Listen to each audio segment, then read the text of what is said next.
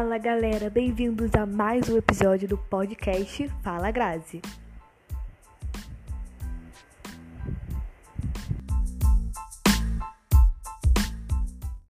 Bom, gente, é, eu acho que pode estar com um pouco de barulho em volta por causa do ventilador, sabe, gente? Tá muito calor na minha cidade e não tem condições de ficar com o ventilador desligado. Então, assim, pode ser que esteja com chiado, mas é por causa disso. Eu já coloquei ele no mínimo, já me afastei dele, mas não tem como desligar, então, desculpa. Mas eu tava. Eu sei que eu tô sumida antes de começar isso aqui. Eu sei que eu tô mega sumida, eu sei que eu desapareci, né? Mas é porque eu. Depois do último episódio, né, que foi o primeiro e único do ano até então, as minhas aulas começaram, eu tô no terceiro ano do ensino médio. Nem eu acredito quando eu falo isso. Mas eu estou no terceiro ano do ensino médio e, e eu estudo o dia inteiro. Então, tá uma loucura. E além de estudar na escola, eu tô estudando para outras coisas também. Então, tem sido uma rotina de estudo bem intensa. Tipo, fico 24 horas estudando praticamente o dia todo. Então, eu tô sem tempo pra nada. E também porque eu não tava com ideia do que falar. Então, eu não sabia. Eu ia ligar aqui e eu ia falar nada. Já aconteceu? Já aconteceu, mas ah, enfim, me desculpe pelo sumiço, mas eu voltei. Aconteceu muita coisa durante esse tempo, sempre acontece. Mas eu tô de volta e tá tudo bem. É, eu, tava, eu tô lendo um livro chamado Gente Cansada de Igreja. E é muito bom o livro. Tipo, eu tô no início dele, mas eu já tô gostando bastante da escrita do autor. Uh, eu tô gostando bastante de como ele tá tratando o assunto. Eu tava lendo um livro, antes de falar sobre esse, antes, eu tô tentando ler um livro cristão por mês, né? E de janeiro foi um sobre Spurgeon. Eu posso até trazer um pouquinho pra cá. Uh, essa, falando um pouco sobre Spurgeon. É, e falei, ele em fevereiro, os privilégios de ser mulher. Que eu esqueci o nome da autora, mas é uma autora católica. Então foi muito legal para mim ler por uma perspectiva cristã, voltada mais para o catolicismo. Eu gostei do livro, porém eu esperava mais, porque ela, ela não explorou muito esse privilégio de ser mulher segundo a Bíblia, sabe? Ela tratou muito, tipo, ah, e o privilégio de ser mulher? Ah, a gente pode gerar. Tá, eu sei que isso é um privilégio pra mulher, que só ela tem, mas, hum, aí tá, segundo privilégio, a mulher pode usar da sua beleza. Tipo, cadê? Sabe? Eu esperava muito mais. Ela podia explorar mais e ela me deixou na mão. Se vocês quiserem, eu trago um pouco mais sobre esses livros que eu tenho lido, né? Pra quem não sabe, eu tenho um Instagram de livros. Uh, mas se vocês quiserem, eu trago esses assuntos também um pouquinho pra cá, falando um pouco dos livros que, cristãos que eu tenho lido. Ai, meu Deus, meu cachorro fazendo barulho. Enfim. Uh, então, se vocês quiserem, coloca aqui no, naquela aba lá de perguntinha que tem no Spotify. Que agora temos, no último já também tínhamos. Então, coloca lá se vocês querem. E é isso, fé. Mas enfim, esse, esse mês a leitura é Gente Cansada de Igreja. E é um livreto muito fofinho, bem rapidinho, direito, tem 115 páginas. Eu tô bem no início, mas eu tô amando uh, ler esse livro porque é muito atual. Ele foi escrito antes da pandemia, porém facilmente é aplicado a esse atual momento que nós estamos passando, onde cada vez mais as pessoas estão se cansando de igreja. E será que nós podemos culpá-las? Eu entendo que é uma, um completo erro essa questão dos, entre aspas, desigrejados, onde não tem base bíblica nenhuma e vai totalmente contra aquilo que a palavra vai nos dizer sobre vivermos em comunhão, sobre termos uma comunidade de fé. Mas será que a gente pode culpar pessoas que estão realmente cansadas da igreja? Sabe, eu gosto que a gente saia da caixa sai da caixa, sabe? Porque às vezes eu vejo. Agora voltando assim pra Às vezes eu acho que eu tô soprando no, no microfone, gente. Mas, por favor, tenham paciência comigo. Enfim, agora voltando pra escola, uh, de forma presencial, depois de dois anos, eu acho que eu me esqueci de como era viver uh, fora da minha bolha. E olha que eu fiz. Nesse, no meio desses dois anos, eu fiz uma viagem missionária. Então, assim, eu devia lembrar do que é viver fora da bolha. Mas acho que a gente se esqueceu. Porque quando, nós estávamos, quando eu estava na pandemia, as únicas pessoas que eu via, como eu não estava indo pra escola nem nada, eram as pessoas da minha igreja. Então eu convivia com os meus pais, que são os meus pastores aqui dentro de casa. Eu ia pra igreja, encontrava os meus amigos da igreja e ponto. E quando eu saía, era com, com as pessoas da igreja ou com amigos meus que eram da minha outra igreja. Assim, era só gente de igreja. E agora voltando para a escola e vendo pessoas que não fazem parte dessa dessa minha bolha, dessa, enfim, uh, é muito louco, porque eu já me deparei várias vezes com pessoas que têm um pensamento que não é igual ao meu e ficando como, o que, que eu vou falar? O que, que eu vou falar para essa pessoa? Não sei se vocês estão me entendendo, porque eu passei dois anos convivendo com pessoas que pensavam igual a mim. E quando eu fui para um lugar onde existem pessoas que pensam de várias formas, eu fiquei, o que, que eu vou falar agora? Como que eu vou defender aquilo que eu acredito enquanto essa pessoa falar algo que vai contra aquilo que eu creio? Sabe? Então, quando a gente sai da bolha, a gente consegue pensar de uma perspectiva diferente. Então, se nós nos perguntássemos, será que podemos julgar e será que nós não entendemos o fato das pessoas estarem cansadas de igreja? Será que é tão louco assim que elas se cansem da igreja? Ou melhor, será que as pessoas deviam se cansar da igreja? Sabe? Ó, eu vou ler pra vocês o que diz aqui na, na contracapa aqui do livro, né? Na parte de, de trás do livro. Uh, deixa eu ver, deixa eu ver. Tá. Por vezes na igreja sobram línguas para criticar destrutivamente e faltam braços para fazer. Por vezes na igreja sobram dedos para apontar os erros dos outros e faltam ombros para sustentar os que querem ficar firmes. Por vezes na igreja sobram olhos para ver as brechas e falta disposição para tapar uma só delas. Por vezes na igreja sobra cérebro para discutir temas irrelevantes e falta inteligência e criatividade para encontrar soluções novas para o tempo novo que tem as carências de sempre.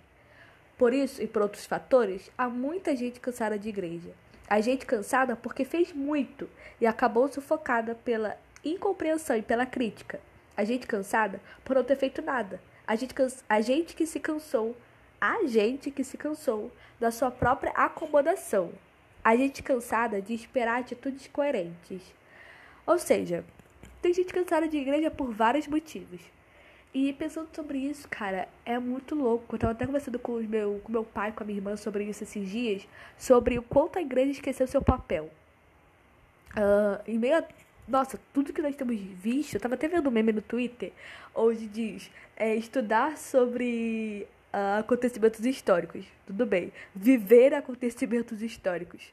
A pessoa assustada. Porque, uh, gente, sério, eu não quero mais viver nada histórico tá, já foi, sabe? É pandemia, agora tá dando uma guerra na Ucrânia e na Rússia que. Sabe? E eu tava falando com meu pai, eu falei, cara, o que mais me assusta nisso tudo, o que mais me deixa preocupada, não é nem o que mais me assusta, mas o que mais me deixa preocupada, claro, tirando cada vida, cada pessoa que tá lá, e toda, toda essa tensão mundial, mas uma das coisas que me deixa preocupada é se a igreja vai entender qual o papel dela nisso tudo. Porque nós, como cristãos, precisamos estar. Cara, isso não pode ser uma novidade pra gente. Não é que nós não vamos nos assustar. É claro que vamos.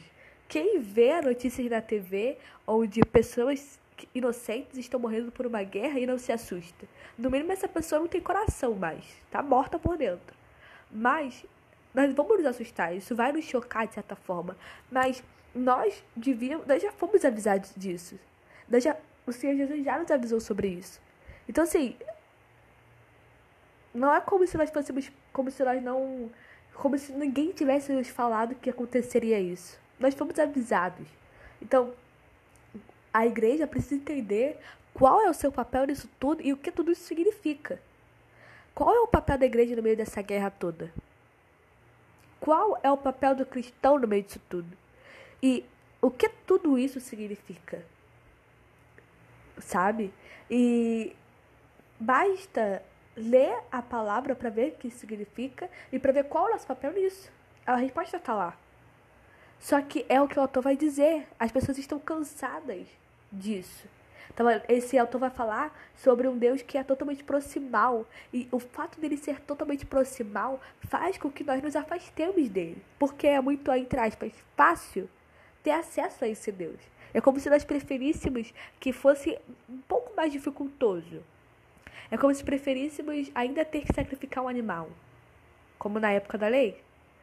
E como hoje não precisa, como hoje é fácil demais estar próximo dele, como ele está tão próximo de nós, nós nos afastamos. Então precisamos entender, nos aproximar outra vez de Deus, do Senhor, da nossa comunidade de fé, para entender, um, qual é o papel da igreja nisso tudo, dois, qual é o papel do cristão nisso tudo e o que tudo isso significa. Entende? E eu estava lendo uma parte do livro que vai falar sobre uh, experimentar o, o poder de Deus e quando Paulo convida Timóteo a participar com ele dos sofrimentos do evangelho. É como se, e o autor vai dizer que é como se Paulo passasse uma tocha olímpica. E ele pergunta aos mais velhos: que cristianismo estamos passando aos mais jovens? E pergunta aos mais jovens: que dispo... Gente, preste, se liga nisso aqui. Pergunta aos mais jovens, nós, tá? Galera jovem. Que disposição tem vocês para levar a tocha do evangelho de Cristo? Gente, vocês, não, vocês entenderam o que esse autor acabou de falar? Ele pergunta aos mais velhos que cristianismo estamos passando para os mais jovens. Cabe a nós olharmos para a geração anterior e ver o que está em nossa mão. E o que está na palavra. Se, qual foi o tipo de cristianismo que a geração anterior passou para nós. Ponto 1. Um. 2. Entender nossa responsabilidade de que amanhã passaremos o, a tocha do cristianismo para a próxima geração. E, gente, sinceramente, vendo tudo que tá se desenhando aí, eu tenho medo. Eu tenho medo. Eu tenho medo de como meus filhos vão receber o cristianismo, de como eu vou passar isso para eles e de como o mundo vai massacrá-los por receber esse cristianismo. Como nós hoje somos. Não é mentira isso. Não é mentira. Então, como nós estamos passando adiante essa tocha, como os meus filhos vão recebê-la, e o que nós temos construído nisso tudo? Porque olhando a atual, uh, o, o atual cenário, me assusta. De verdade. Ponto 2. Que o, o autor nos pergunta qual que disposição nós temos para levar a tocha do Evangelho de Cristo. Que disposição nós temos? A palavra do Senhor vai dizer, portanto, ide. Portanto, ide para todas as nações, por todo o mundo, até os que todo, todo mundo, de cima a baixo, todo mundo. Ide e pregar o evangelho a toda criatura. Então, qual é a nossa disposição? Qual tem sido a nossa disposição para cumprir com isso? Para cumprir com essa ordem do Senhor, com, essa, com esse ide do Senhor e levar essa tocha do evangelho. Porque é, esses dias eu estava vendo um vídeo, se não me engano era do Isra, que vai dizer uh, o ateísmo não é, o ateísmo não deixou de acabar. Não, calma aí, deixa eu lembrar. O ateísmo não perdurou porque eles trabalharam duro. O ateísmo perdurou porque eles trabalharam. Então, não estou falando que o cristianismo não. Claro que olhando a palavra e o legado de tantos homens e mulheres que, que pisaram na terra e que morreram pelo evangelho, para que, gente, é isso que me constrange. Se nós formos olhar para a vida de Paulo, para a vida de Pedro, para a vida de outros tantos missionários, missionárias que foram mortos pelo Evangelho, para que eles pudessem entregar com louvor a tocha do Evangelho à próxima geração, não são poucos os que fizeram isso. O quanto Paulo foi preso, perseguido, uh, humilhado e morto por causa do evangelho, considerando tudo como perda e, e morrer como, por Cristo como lucro, para que pudesse entregar a outra geração o evangelho pelo qual valesse a pena. E nós estamos negociando coisas simples, sabe? Negociando o mais tenebroso. Nós estamos negociando a verdade. Nós estamos negociando a verdade. Estamos negociando aquilo que é e ponto. É e ponto. Não tenho como discutir com isso. Estamos negociando. Enquanto homens e mulheres foram mortos por causa dessa, dessa verdade do Evangelho, nós estamos tentando moldá-la a nossa razão, a nosso, a nosso achismo, competir com aquilo que é e pronto. E nada pode mudar, nem nós mesmos. Então, qual evangelho estamos passando à próxima geração? E qual disposição nós temos tido para levar esse evangelho a outras pessoas, a outros povos? O Luca Martins tem falado muito sobre isso nos últimos vídeos dele. Vocês estão vendo que eu sou completamente influenciada, né? Deus que me ajude. Brincadeira, gente. Brincadeira, tá? Essa parte foi brincadeira. Mas. é, o Luca tava falando sobre como depois dessa guerra toda, uh, a Ucrânia e a própria Rússia e. Enfim, esses países que estão mais envolvidos nisso tudo vão precisar de pessoas que levem o evangelho. Porque essas pessoas vão sair dessa situação toda com muitas perdas, muito machucadas, sem esperança. Então, quem pode apresentar isso a elas de novo? Nós. Nós. A palavra vai dizer: como verão se não há quem pregue? Então, como conhecerão essa verdade que liberta se ninguém for anunciá-la? Então, depois que isso tudo passar, nós vamos precisar estar nesses lugares. Eu creio muito que no Brasil o Senhor vai levantar missionários, missionárias, pastores, líderes para irem a esses povos, catar os, os, os cacos e reconstruir algo novo, e construir algo novo, né? E apresentar essas pessoas a esperança, uh, renovo, sabe? Alegria que vem de Deus, que vem do Senhor, mesmo após todos esses traumas. Então, aqueles lugares, coloque isso na sua cabeça, aqueles lugares vão precisar de nós. E é bom que estejamos prontos para isso. Então, que tenhamos disposição. Primeiro, que possamos repensar a forma como estamos uh, encarando o evangelho, construindo tudo isso para a próxima geração e colocá-lo e passar para para nossos filhos de forma correta o que é o evangelho, o que é o cristianismo, quem é Jesus, sem, sem negociar verdade, sabe? E segundo, que temos disposição para levar a tocha do evangelho a esses povos, que para que essa tocha consiga iluminar a vida de cada um deles, sabe? Que foram uh, destruídos e machucados por essa realidade que nós estamos visto, sabe? E acho que é isso. Espero que tenha feito sentido aí para você.